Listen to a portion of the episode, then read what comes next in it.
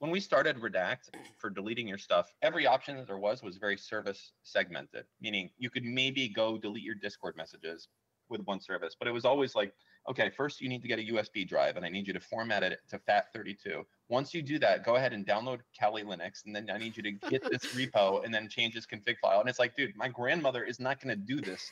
The second thing was very sketchy and shady Chrome and Firefox extensions where you really didn't know what was going on. It was like, hey, do I want to go and install the delete all posts from every service extension from some weird name I've, I can't pronounce at all that has four stars and 15 users? I don't know. It's asking for full access to my browser and all my history. The real premise of, of making Redact was one software suite that handles everything for deleting all of your data across you know 40 different services